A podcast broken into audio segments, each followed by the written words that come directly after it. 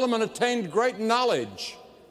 He knew more than any man that ever lived except Jesus Christ.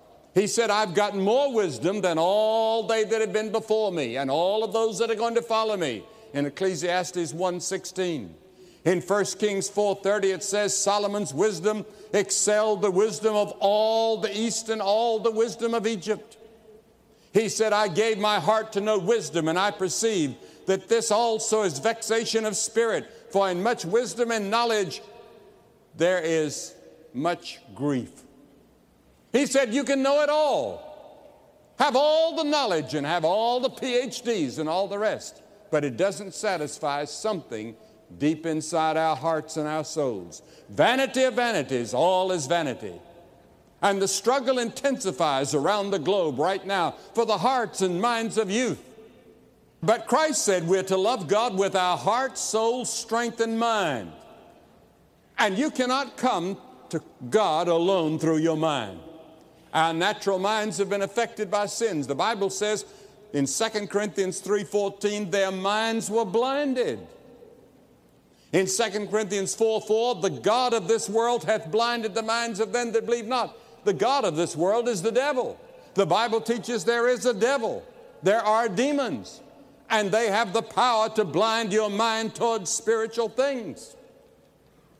In the futility of their thinking, they are darkened in their understanding, says Paul in Ephesians, the fourth chapter. Now, that's the New International Version, by the way, that particular scripture I just quoted.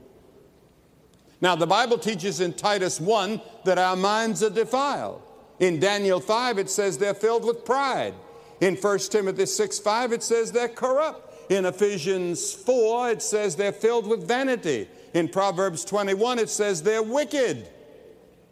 With all of our stockpiles of knowledge, do you know what we've learned? We've learned something that Adam and Eve did not know in the Garden of Eden. We've learned the knowledge of evil. Adam and Eve gained the knowledge of evil when they sinned against God. God never meant that we were to know what evil was.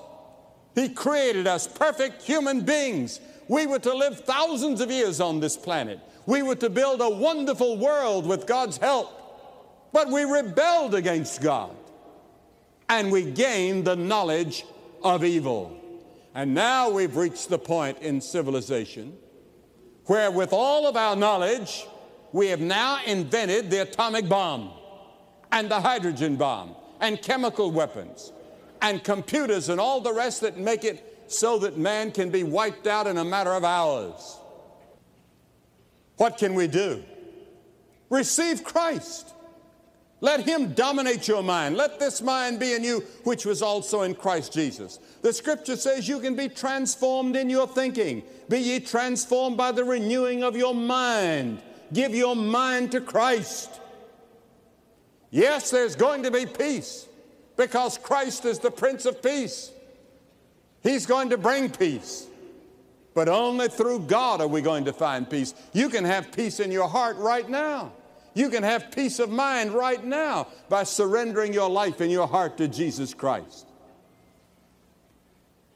The Bible says God made the wisdom of this world look foolish. The world failed to find him by its wisdom, and he chose to save those who have faith in the folly of the gospel.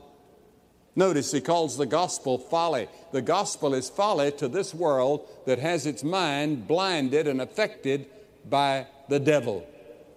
You see, sin is a disease, it's also a disease of the mind. It's worse than Alzheimer's disease or any other disease that you can think of. It's destructive, and we all have it. The Bible says all have sinned. What can we do about it? Come to the cross. Let Christ forgive your sins, change your life, turn you in a new direction, and give you a new mind because Christ can become the Lord of your mind as well as your body and as well as your soul.